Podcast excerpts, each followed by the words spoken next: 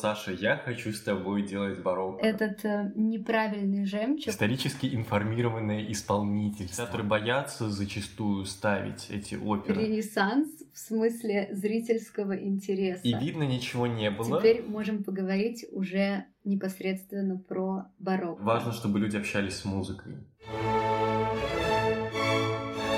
Всем привет! Меня зовут Настя, и это мой оперный подкаст «Слишком много нот». И сегодня я рискну приблизиться к такой интригующей, даже неоднозначной теме, как барочная опера. По моему наблюдению, сейчас мало какое направление в мире оперной музыки испытывает по отношению к себе столь радикально противоположные чувства и эмоции, как музыка барокко – причем эмоции, как правило, довольно яркие, от острого неприятия до обсессивного обожания. Почему барокко вызывает такие полярные реакции? Можем ли мы правильно считать его послание и смыслы сегодня? И в чем секрет его притягательности? Я попытаюсь разобраться, и поможет мне в этом мой сегодняшний гость, дирижер, знаток и ценитель барочной музыки Александр Кирьянко. Саша, привет! Спасибо большое, что согласился сегодня со мной поговорить. Привет, Настя, спасибо большое, что позвала. До того, как мы перейдем непосредственно к барокко, я хочу задать тебе такой вопрос. Я знаю, что у тебя есть лекция, которая называется «Зачем оркестру дирижер?». Да, есть такая. Скажи, пожалуйста, как ты сам формулируешь ответ на этот вопрос, находясь внутри процесса?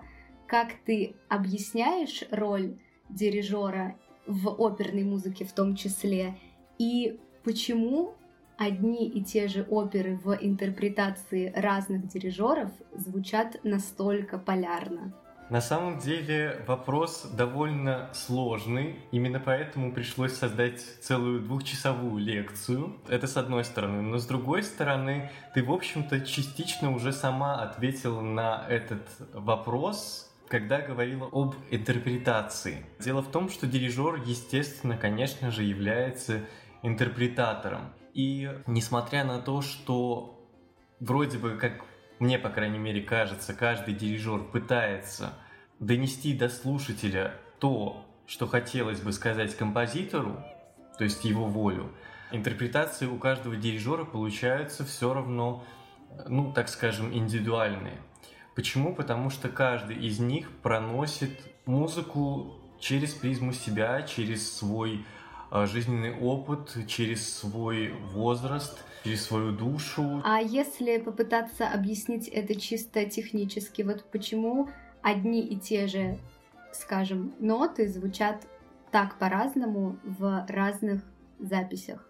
Или даже не в записях, а просто у разных музыкантов. Вот если совсем спуститься на приземленный, приземленный уровень. Дело в том, что дирижер имеет связь не просто с обычным каким-то инструментом, да, ведь это не фортепиано, не скрипка, а это оркестр, который состоит из живых людей. И каждый дирижер работает не только с музыкой, но еще обязательно и с, ну, так скажем, с психологией. Я всегда связываю дирижера, хорошего дирижера, во всяком случае, да, с психологом. Ну, в каком-то смысле. Понятно, что мы не сеансами там занимаемся и не решаем какие-то семейные проблемы. Но некоторые сеансами занимаются. Ну, есть и такие, безусловно. А, конечно, состояние каждого из нас каждый день оно разное. И даже сыграть одно произведение э, точно так же, наверное, невозможно, потому что мы не машины и не роботы.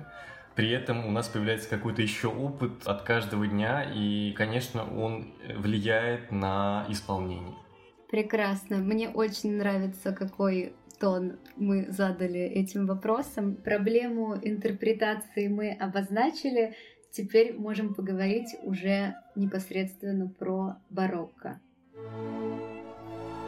Как ты считаешь, почему барокко в последние годы переживает такой ренессанс в смысле зрительского интереса? Я постоянно вижу какое-то просто несметное количество новых записей барочных опер, как сериал «Вивальди» с фотообложками просто бесконечно появляются все новые и новые. Я начинаю вспоминать какие-то альбомы, которые я видела в последнее время, и постоянно появляется что-то новое в барочном именно сегменте. Как ты думаешь, чем обусловлен такой бешеный интерес к данному стилю? И можно ли это как-то объяснить? Я как раз хотел употребить слово сегмент, и тут же ты его сказала. Но дело в чем? Дело в том, что барочная музыка в Европе звучит уже давно из каждого утюга, скажем так. То есть это абсолютно нормальная тенденция. Касательно России могу сказать, что интерес только-только возникает, с одной стороны спрос есть, с другой стороны нет предложения. Если посмотреть на российские театры, то мы увидим, что очень мало порочных постановок. Театры боятся зачастую ставить эти оперы. И даже я делал несколько предложений театрам, на что они говорили, нет, нет, нет, у нас нет барочных инструментов, и барочных голосов у нас тоже нет, и никто это не сможет петь, и поэтому мы вас брать не будем тоже на работу. Ты говоришь исторические инструменты. Можешь объяснить, в чем разница между ними и инструментами не историческими и, скажем, менее приспособленными для исполнения музыки определенной эпохи? В чем между ними различие? Ты знаешь, это очень интересный вопрос, Потому что на самом деле, если грамотно судить, то на сегодняшний день вообще все инструменты являются историческими. Потому что за последние где-то 100, может быть даже 150 лет инструменты особенно-то не изменились. Поэтому мы, можно сказать, играем тоже на исторических инструментах. Мы же на сегодняшний день не взяли электроскрипки в руки или терминвоксы. Но есть прародители этих инструментов. И барочная скрипка, в общем-то, отличается от скрипки, ну, так скажем, 19 века. Там очень много изменений как э, внутренних, так и внешних. И, конечно же, наверное, одним из самых главных изменений, ну, по крайней мере, на мой взгляд, это жильные струны, которые сегодня стали железными. И второй очень немаловажный аспект – это смычок. Потому что смычки очень сильно поменялись, и если раньше звук был неравномерный на протяжении всего смычка, то сейчас на современных смычках, ну я вот тоже сказал на современных, да, ну будем так считать, звук э, абсолютно равномерный на протяжении всей его длины.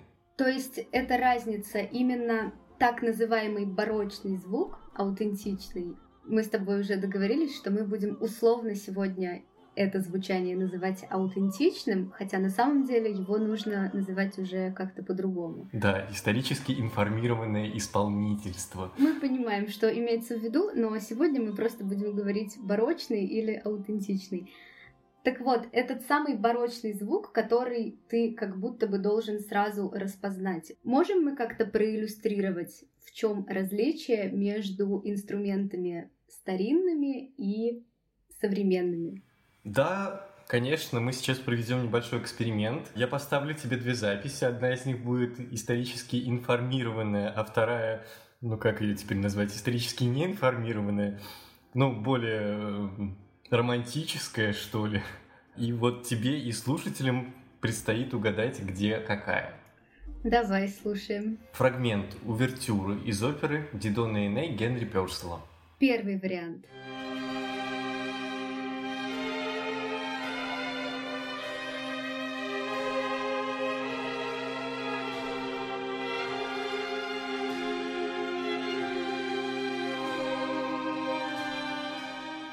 А теперь слушаем вариант номер два.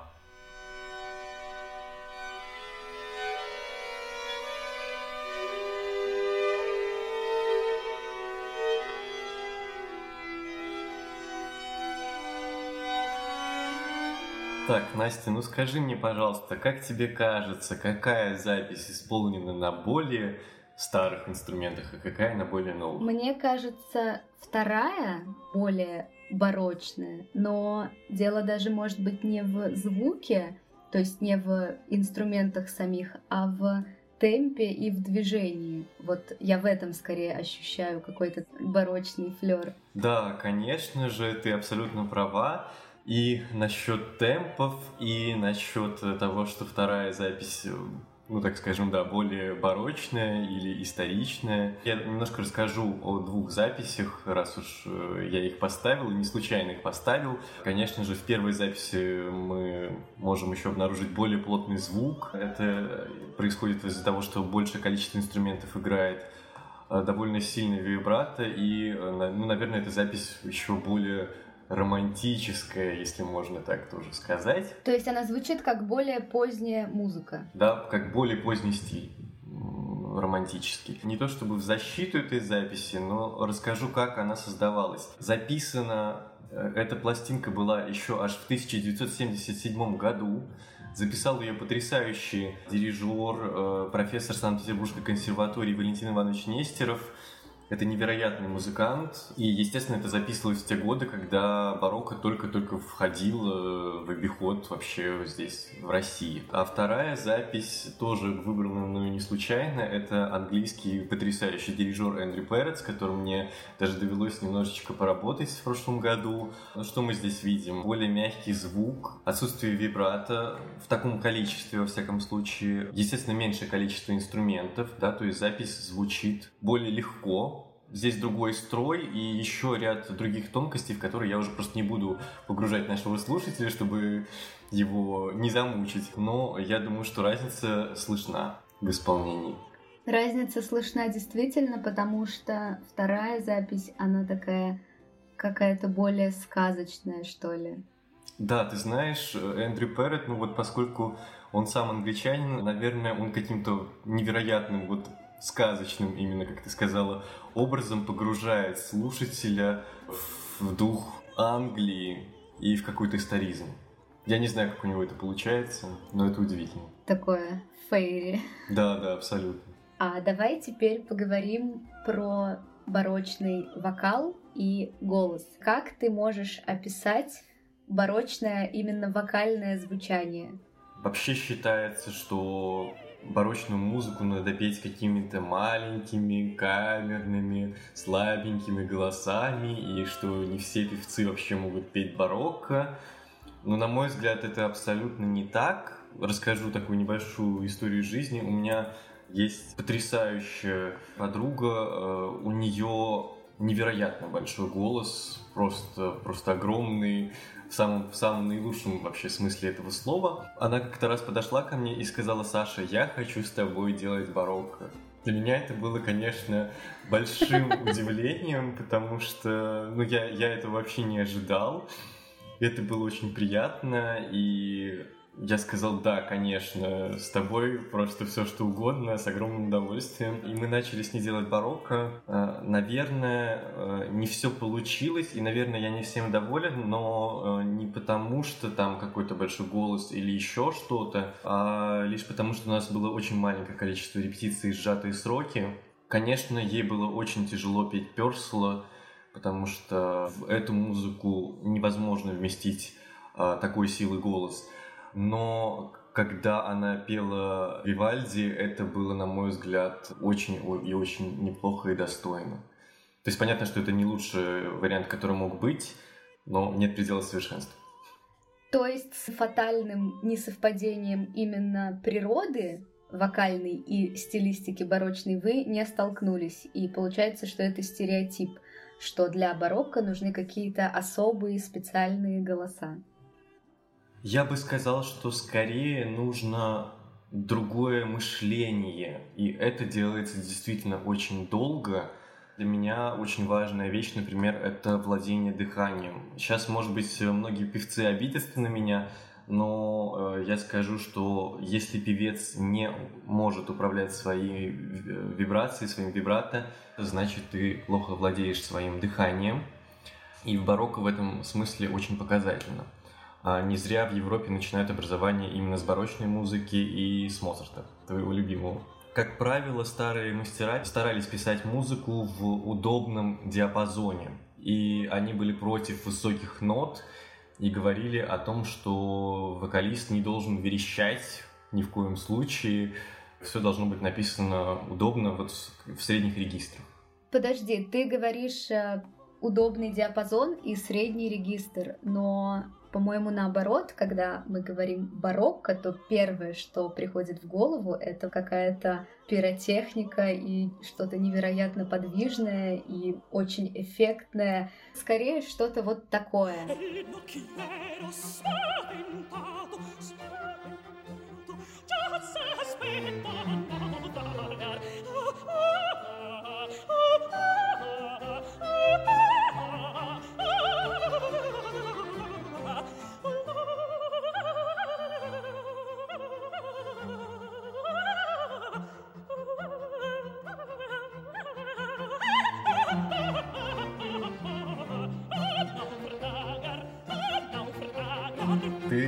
С одной стороны, совершенно права, а с другой стороны, тут надо понимать вообще, что мы вкладываем в слово барокко, потому что здесь намешана куча всего. Самая первая ассоциация, которая у тебя возникает со словом барокко, какой композитор? Монтеверди. Монтеверди просто обычно отвечают Бах. Бах и барокко — это всегда вместе. Хотя, по-моему, Бах — это уже вообще не барокко, это что-то просто космическое и находящееся вообще вне э, каких-то эпох. Но, тем не менее, отвечая на твой вопрос, это поздняя барокко, во-первых, исполнена, где голос равно инструмент в оркестре, а второе, разве можно сказать, что у Чичили маленький голос? Я не слушала ее вживую, но у меня нет впечатления, что у нее маленький голос в том смысле, в каком мы обычно это говорим по поводу барочных некоторых исполнителей.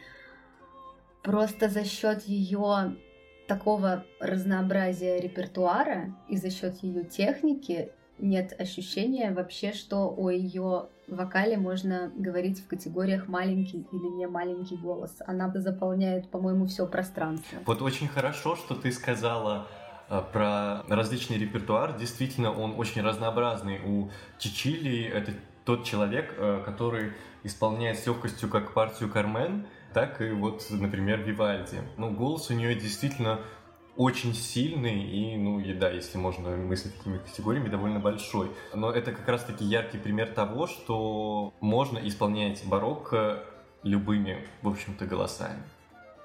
Раз мы заговорили о певцах и о барочных вокалистах, Давай тогда, может быть, послушаем сейчас певицу, которую ты как раз любишь. Я знаю, потому что мы с тобой ее уже не раз обсуждали. Это Симона Кермес. Да, ну Симона невероятная. Это какое-то фантастическое звучание, может быть, отчасти даже несколько бесполое, если можно так да, говорить, но в самом наилучшем э, смысле этого слова. И я даже иногда ну так, подшучиваю над друзьями, ставлю записи Симоны и спрашиваю, а скажите, пожалуйста, кто поет, мужчина или женщина? И очень часто люди отвечают, что это мужчина контртенор. Ну, то есть, действительно, это какое-то запредельное звучание, и поэтому я очень люблю Симону. А какой фрагмент мы послушаем? А послушаем мы сейчас фрагмент из оперы Генри Персела «Королева фей». Мы послушали, как поет человек, а сейчас будем слушать, как поет эльф.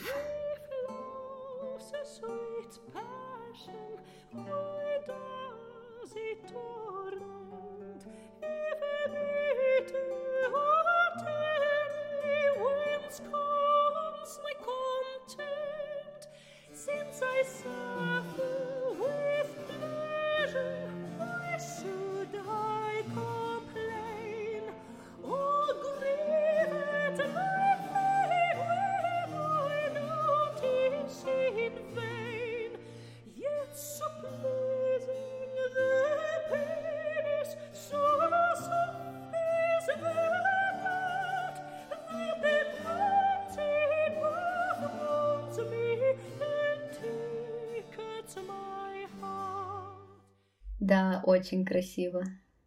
Мы поговорили о музыке барокко, а теперь давай поговорим с тобой о барочном театре. Расскажи, пожалуйста, про специфику барочного театра, потому что я знаю, что ты эту тему специально изучаешь и, если можно так сказать, практикуешь. Мне бы хотелось поговорить о том, насколько вообще связана театральная действия и музыка именно в барокко? Музыка и театр неразрывно связаны риторикой, которая присутствует э, как в визуальной части, так и в музыкальной. Начнем мы, пожалуй, с, наверное, барочного жеста, который довольно точно описан в трактатах Джона Бульвера, который, казалось бы, был вообще врачом и начал разрабатывать систему вот этих вот жестов для своей дочери, которая была глухонемая. Но корнями э, это все уходит э, еще в античность. Даже монахи, которые использовали э, систему риторики и, и жеста э, в средних веках, они опирались на античные трактаты, например, того же Цицерона. А потом уже актеры где-то в 13 веке переняли систему, которая была в церкви, и начали использовать этот барочный жест в театре. И здесь можно провести еще очень интересные параллели барочного жеста и, ну, если можно так сказать, античного жеста. Вот если мы с тобой обратим внимание на, например, древнегреческие скульптуры, скажи мне, пожалуйста, кого обычно греки изображали в камне? Богов или полубогов? богов, да, совершенно верно, героев, но еще они, как правило, изображали победителей Олимпийских игр. Если мы обратим внимание, ну, наверное, практически на любую древнегреческую статую, мы заметим, что человек изображается непропорционально. Есть такая техника в античности, которая называется контрапост. То есть, если одна нога прямая, вторая обязательно должна быть изогнута. Если одна рука поднимается наверх, то вторая, как ты думаешь, где будет? Внизу, Внизу разумеется, да. Если одно плечо подается вперед, то другое, соответственно, назад. Для чего это делалось? Это делалось, собственно, для того, чтобы оживить камень, оживить скульптуру, для того, чтобы казалось, что она находится в движении. И мы не понимаем, то ли Геракл застыл, то ли он движется на нас. Вот такая же система асимметрии присутствует и в барочном театре, но уже э, немножечко в другой связи. Дело в том, что если мы показываем человека, он обязательно должен быть асимметричен, потому что человек несовершенен. Но если на сцене мы будем показывать божество, то обязательно все должно быть симметрично, то есть руки на одном уровне, ноги прямые и так далее. То есть ты сейчас говоришь именно о театральной презентации э, людей. Люди должны были в барочном театре быть показаны не идеально пропорциональными или не идеально симметричными. Да, они должны быть асимметричны, потому что человек несовершенен с его грехами и прочими вещами. Ну и еще одна очень важная вещь, о которой стоит поговорить, это барочная мимика. И сейчас перед тобой находятся гравюры потрясающего художника Шарля Лебрана. Это придворный художник Людовика XIV, короля солнца. Ну вот что ты можешь сказать об этих гравюрах? Во-первых, они напоминают мне античные маски, я бы сказала так. А во-вторых, именно каким-то вот преувеличенным, да, изображением эмоций. Это очень хорошая аналогия. А во-вторых, да. я читаю сейчас название, например, желание или спокойная радость. И я не могу сказать, что так мне бы были очевидны эти эмоции, если бы я их не прочитала. Кстати, я вот сейчас смотрю на гравюры просто потому, что Саша мне их показывает. Если вы хотите, вы можете посмотреть все эти изображения в моем телеграм-канале, и мне кажется, что это нужно продемонстрировать, э, чтобы понимать предмет нашего обсуждения сейчас. Мне нравится гравюра «Спокойная радость». Ну, это, конечно, надо, безусловно, видеть. Все эти гравюры, они невероятные. Изданы они были уже посмертно в 1727 году. Каждой гравюре соответствует описание. Так, и какое описание у «Спокойной радости», например? Ну, на мой взгляд, оно крайне милое. А звучит оно следующим образом. Заметны всего лишь небольшие изменения в лицах тех, кто испытывает сладость радости. Лоб безмятежен, Брови неподвижны, подняты посередине. Глаза довольно открыты и смеются. Зрачки живые и блестящие. Уголки рта немного приподнимаются. Цвет лица живой, щеки и губы румяные. Мы видим, какая строгая детализация, да, вот каждого аффекта, каждого образа. Это потрясающе. Да, прекрасно. Слушай, но вот здесь вот заметны небольшие изменения, чего нельзя сказать по поводу остальных представленных тут аффектов. Почему вообще здесь эмоции представлены настолько искаженно и настолько гротескно? Вот скажи, пожалуйста, какое объяснение? То есть почему, если это там какой-то, я не знаю, э, гнев, это последнее, ну почему они выглядят вот так прям? Почему? Почему это так? Здесь есть два объяснения этому. Э, первое, я думаю, тебе наиболее известно, это распространенное мнение. Если мы вообще коснемся эпохи барокко, это всегда соотносится с такой фразой Перла барокко. Я думаю, что ты знаешь, что это значит. Это неправильная жемчужина. Да, жемчужина неправильной... Жемчужина неправильной формы. Это жемчужина неправильной формы, совершенно верно. И барокко, оно в каком-то смысле, в принципе, все неправильное на фоне музыки Ренессанса. Оно с большим количеством украшений, э, чрезмерным, да, то есть мы это видим и в архитектуре, и в музыке, и в других видах искусств. И, конечно же, это коснулось и мимики тоже. Но это одно объяснение. А второе — объяснение, оно куда более прагматичное. Дело в том, что в 17-18 веках, как мы знаем, электричества не было. Поэтому с освещением в театре были очень большие проблемы. Вот, кстати говоря, как ты думаешь, каким образом освещался театр? Свечами, огнем. Так, ну совершенно верно, да. Это были свечи, которые вставлялись в люстры, и, естественно, они капали на людей воском. Это было очень неприятно, поэтому в портере были самые дешевые места, скажем так. Места для знати находились на балконах, а простолюдины стояли, как правило, в портере. Поэтому сейчас немножечко все поменялось в театрах, да, и все стало наоборот. Такой интересный исторический факт.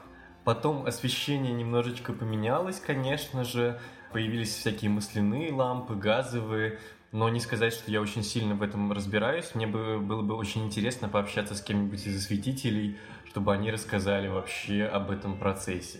Но к чему я веду? К тому, что освещение в театре было, мягко говоря, отвратительным. И видно ничего не было. Соответственно, все эти гримасы направлены на то, чтобы даже если ты сидишь далеко, чтобы тебе было видно эффект, который сейчас передает актер или певец. Э, если ты не услышал, о чем поет певец, не услышал слова, ты можешь посмотреть на барочный жест и тоже догадаться, что сейчас происходит. Поэтому это все конструктивные вещи, которые помогали пониманию. То есть цель при увеличении донести суть аффекта и вообще разъяснить происходящее. Да, то есть это такая условная система знаков, благодаря которой можно было распознать, что сейчас происходит и в каком состоянии сейчас находится тот или иной герой. Но это все мы сейчас обсуждали визуальную сторону барочного театра. А скажи, пожалуйста, есть ли какой-то аналог вот этих визуальных выражений, так называемых аффектов, в музыке? Именно в музыкальной ткани. Да, конечно. Я сейчас, может быть, не очень правильно скажу, но, по крайней мере, очень образно постараюсь донести этот момент. Дело в том, что риторику, как правило, мы воспринимаем как речь человека, но в данном случае мы видим, что риторика может быть визуальной, да, то есть какие-то вещи нам сообщаются при помощи жестов и мимики. Ну вот как на гравюрах. Да, да, как на гравюрах.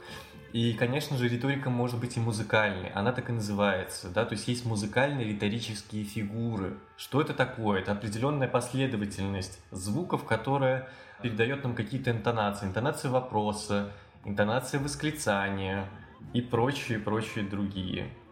Например, есть восходящие интонации, когда мы, может быть, обращаемся к Богу, или нисходящие, которые связаны с горем и отчаянием.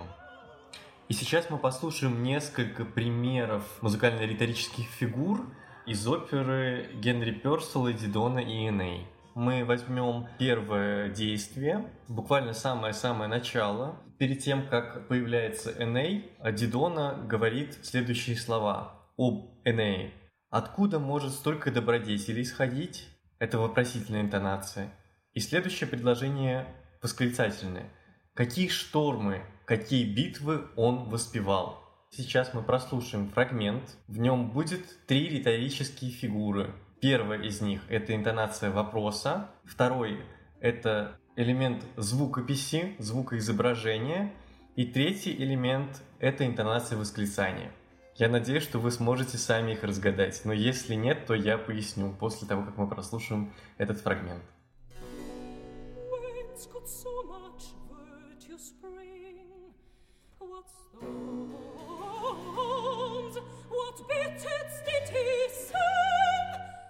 Вот это вопрос.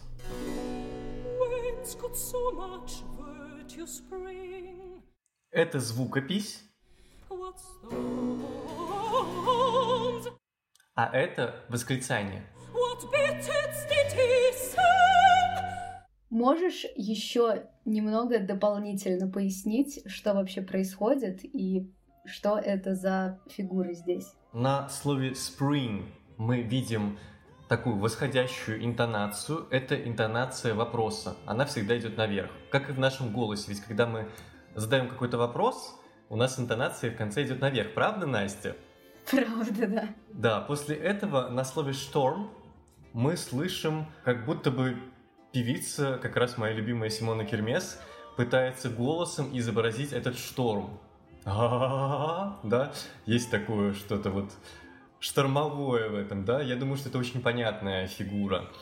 И третья интонация — это интонация восклицания. То есть в данном случае Дидонов восхваляет Энея, и в конце мы видим довольно большой скачок в голосе. Та-дам! Какие битвы он воспевал. И э, мы слышим восходящее восклицание. И восторг какой-то в этом. Утверждает. Да, да, я думаю, что это очень понятно. Ну, вот здесь прямо очень понятно, мне кажется. То есть я слышу вопрос, очень отчетливое утверждение в конце. Да, здесь я понимаю функцию музыкально-риторических фигур. Давай, может быть, еще какой-нибудь пример. Да, вот давай послушаем еще один. Здесь появляется уже Эней, который говорит совершенно замечательные слова. «Если не ради меня, то ради империи сжалься над своим возлюбленным. О, не заставляй в безнадежном огне героя падать, а Трою снова угасать». И вот мы послушаем тот фрагмент, где Эней говорит про падение героя и угасание Трои for mine, for empire's sake. Some pity on your love take. Ah, ah, make not in a hopeless fire a hero fall and joy once more expire. Так, ну это уже посложнее. Мне кажется, здесь нужен какой-то комментарий. Ну, на самом деле нет. Фигура, я думаю, очень понятная тоже. На слове fall, то есть падать, мы слышим нисходящую интонацию в голосе Энея, как движение по гамме вниз.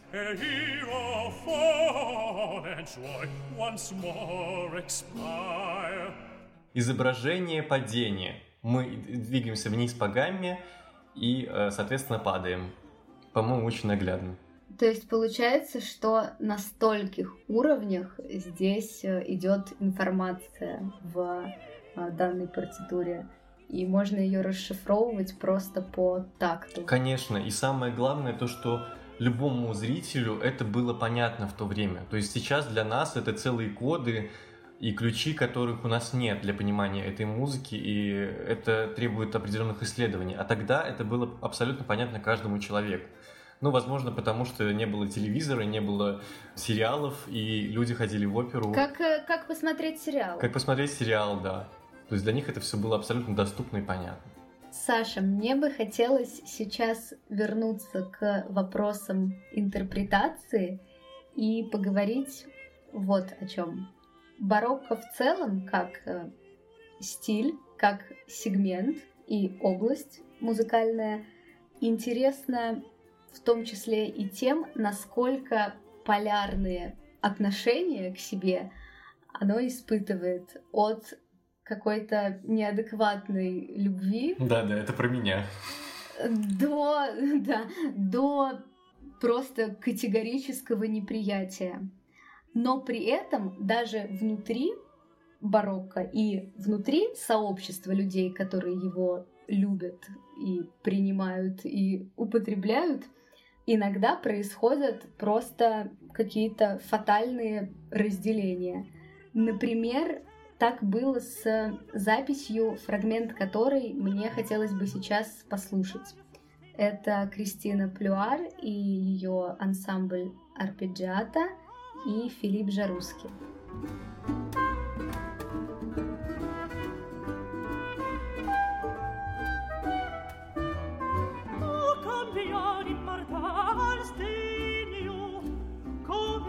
flor fuggi indietro oh cambia di mortale stegno come si flor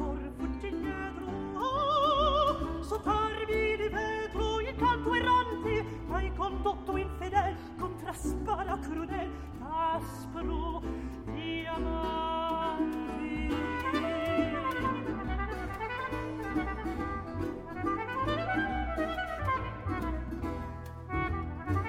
oh, oh, oh, come sa punir tiran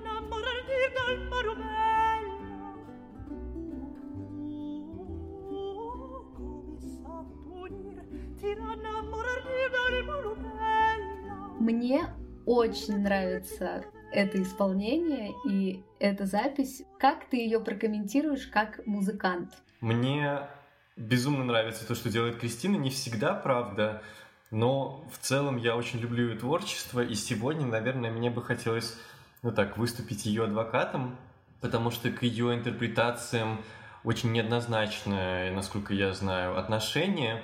Но, тем не менее, хотелось бы говорить немножечко хотя бы о образовании Кристины. На секундочку, это Грац, это Гага и Базель. Это мультиинструменталист, который играет на лютне, арфе, теорбе и еще умудряется дирижировать.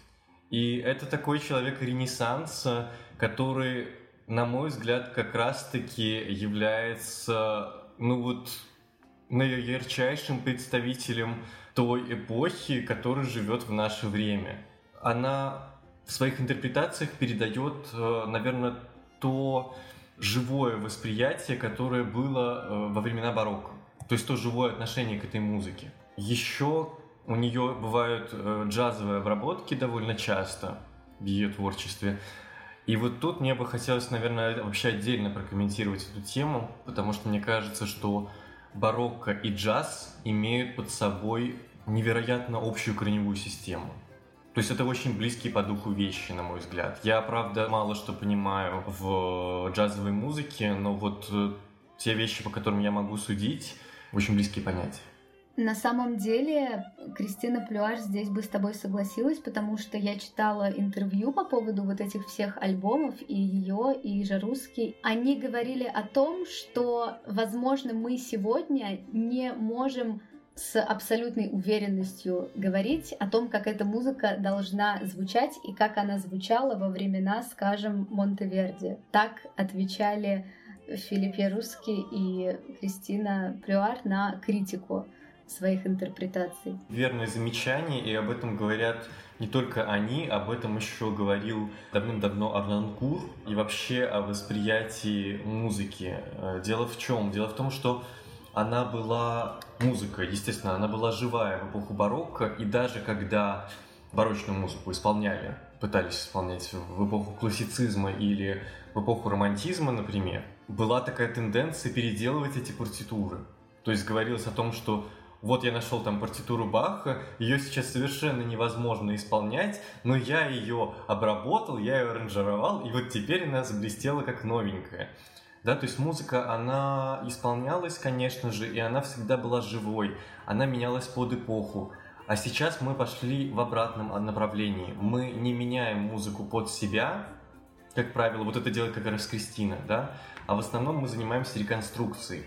И вот тут уже Арнанкур говорит об очень грустных вещах, уходит э, в какой-то совсем уж мрак о том, что новой музыки нет, и она не создается, а все то, что создается, это ужасно, и поэтому мы вынуждены реконструировать э, то прекрасное, что было раньше, потому что сейчас все ужасно. Подожди, то есть Арнанкур говорит про музыку современную вообще, вот про то, что происходит сейчас в музыке. То есть для него музыка умерла, все, и у нас нет никакого варианта, кроме того, чтобы обратиться к прошлому. Ты согласен с Николаусом? Нет, я не согласен с э, ним. Уж очень это все действительно пессимистично выглядит. Я считаю, что художники никуда не делись, они все так же с нами, но задача каждого художника, э, будь он, не знаю, поэтом, музыкантом, композитором и так далее, кем бы он ни был, передавать то, что происходит сейчас в нашем обществе и вокруг нас.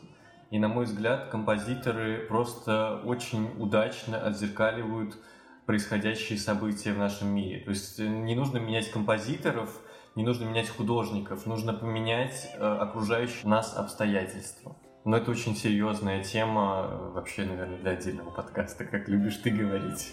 Ну да, это точно. А я вот, кстати, читала тоже у Арнанкура такой тезис, что и восприятие барочной музыки было другим, ну, просто на уровне поведения публики в процессе прослушивания. То есть, например, не смущало никого, что своей реакцией люди могут в какой-то момент там прервать музыку. Или вот то, что сейчас, да, не принято совсем аплодисменты между частями. Если что-то такое происходило в те времена, то это было в порядке вещей. И это тоже же какой-то слой, часть того, как мы с этой музыкой живем и взаимодействуем. Это тоже интересно. Это безумно интересная история, но на самом деле мы немножечко говорили с тобой про это сегодня, когда упоминали, что вот сейчас мы смотрим сериалы, а люди смотрели оперы.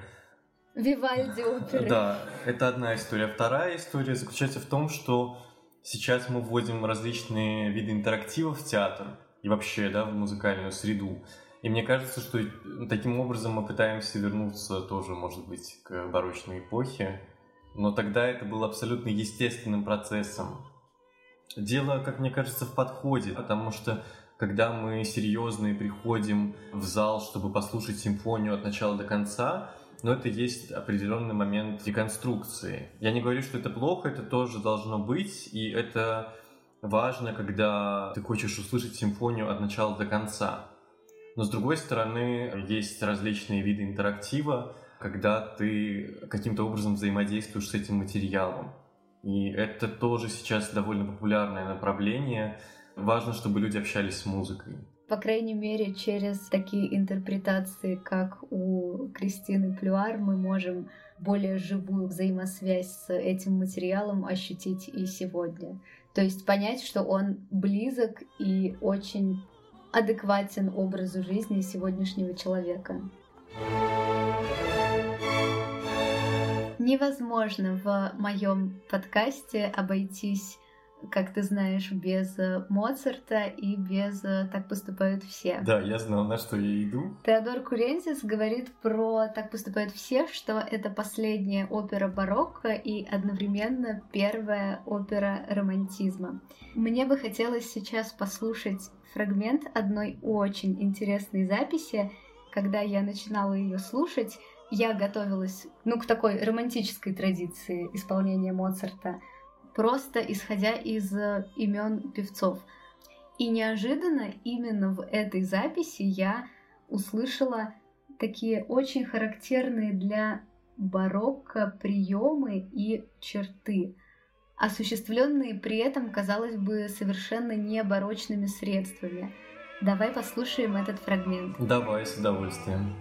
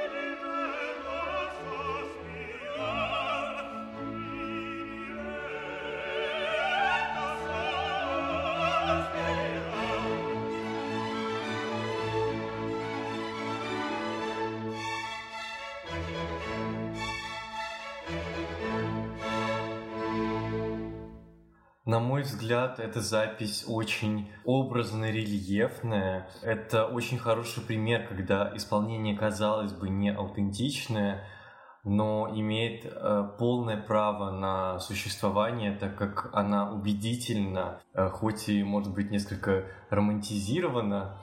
Хотелось бы обратить внимание на оркестр, на штрихи и как они играют. Это очень здорово, и опять-таки нужно учитывать время и страну.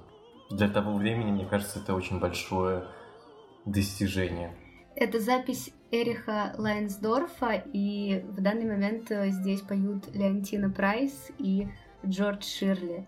То есть я абсолютно другого, на самом деле, от нее ждала. Я думала, что это будет что-то такое более романтическое исполнение музыки Моцарта, такое более плотное, более не то чтобы торжественное, но как я, например, сравнивала в первом выпуске. А скажи, пожалуйста, а как ты вообще относишься к исполнениям и записям опер Моцарта в таком барочном ключе, например, как у того же Курензиса или Рене Якобса, или даже, может быть, Арнанкура, который из первого поколения аутентистов. Вот как тебе такие трактовки? Я очень положительно к ним отношусь. Они, может быть, не совсем барочные, они именно скорее классицистские, потому что, ну, есть тоже определенная разница между барокко и классицизмом. В этих записях всегда очень сильно чувствуется связь историческая, вот как развивалась музыка.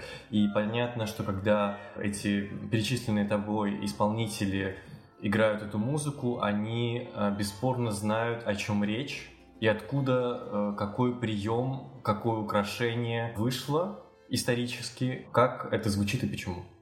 Но в целом эти записи можно назвать историческими. В отличие от записей, которые, например, были в 20 веке. Да.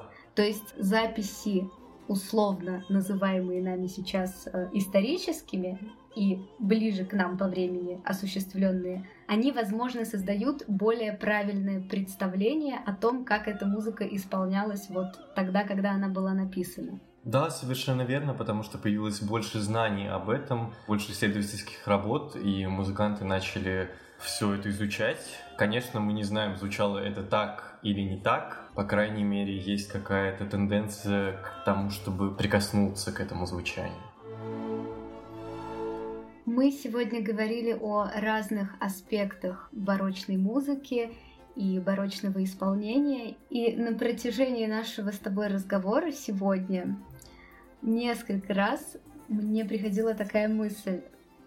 Возможно, барочная музыка нас так очаровывает сегодня, потому что именно барокко по сравнению с другими стилями более лояльна к несовершенству и изменчивости человеческой природы. То есть мы говорили сегодня, например, про барочный жест и про то, что он должен быть асимметричен, потому что человек не может быть симметричен именно потому, что он человек. И этот э, неправильный жемчуг, может быть, его и не нужно исправлять, и об этом в том числе говорит нам музыка барокко. Мне кажется, что здесь есть идея о понимании и прощении человеческой природы. Как тебе кажется? Когда красота становится совершенной, она приобретает оттенок мертвенности, потому что она слишком идеальна, слишком совершенна. Когда присутствует какой-то элемент диссонанса, тогда красота немножечко оттеняется и, может быть, становится еще более яркой и живой. И, наверное, именно об этом музыка барокко. Саша, спасибо тебе еще раз за такой разговор. Мы сегодня немного больше поняли о природе и красоте барочной музыки в целом. Настя, тебе спасибо большое. Э, спасибо, что позвала, мне было очень приятно. У нас сегодня было очень много Генри Персела. Я знаю, что это объект твоего особого интереса и изучения. Закончить мы тоже могли бы Перселом, и это снова будет исполнение Кристины Плюар и ее оркестра. Одна из моих любимых вообще исполнений именно барочной музыки.